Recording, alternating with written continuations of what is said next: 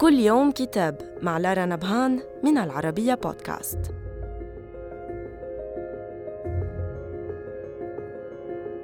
كتابنا اليوم بعنوان الخبز للباحث الكرواتي الدكتور بريدراج ماتفيجيفيتش ترجمة ندى نادر يلقي فيه الضوء على الأهمية الثقافية والخصوصية الرمزية لواحد من أقدم الأطعمة التي عرفها البشر في الحضارات والأمم المختلفة.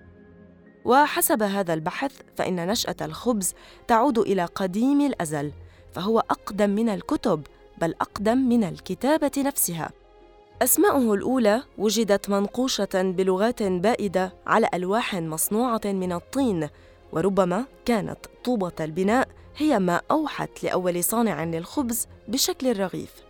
ففي ذاكرة الشعوب يصنع الطوب اللبن من الطين باستخدام النار فيما يشبه طريقة صنع عجين الخبز كما أنه لا أحد يعرف متى أو أين نبتت أول سنبلة من الحبوب لكن لابد أن مظهرها قد جذب الانتباه وأثار الفضول فالتوزيع المنظم للحبوب الموجودة على الجذع قدم مثالا للانسجام والاعتدال وربما المساواة في حين أن التنوع وجودة الحبوب المختلفة كشف عن مزايا الاختلاف.